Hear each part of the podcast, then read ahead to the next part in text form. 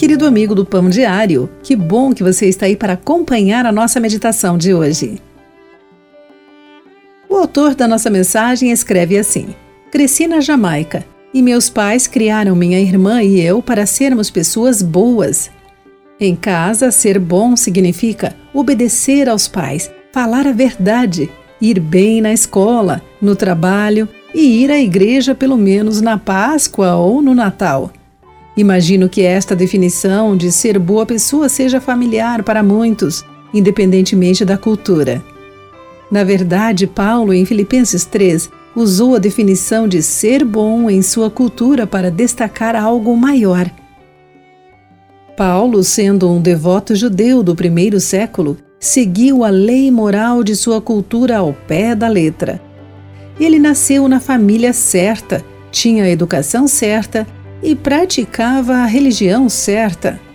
Era o verdadeiro em termos de ser uma boa pessoa de acordo com o costume judaico. No versículo 4, Paulo escreve que, se ele quisesse, poderia se vangloriar de toda a sua bondade. Mas, sendo bom como era, Paulo disse aos seus leitores e a nós que há algo mais do que ser bom. Ele sabia que ser apenas bom não era o mesmo que agradar a Deus. Paulo escreve nos versículos 7 e 8 que agradar a Deus envolve conhecer a Jesus. Paulo considerava sua própria bondade como lixo, quando comparado com o valor supremo de conhecer a Cristo Jesus. Querido amigo, somos bons e agradamos a Deus quando a nossa esperança e fé estão em Cristo e não em nossa bondade. Pense sobre isso. Aqui foi Clarice Fogaça com mais uma meditação Pão Diário. Fique com Deus.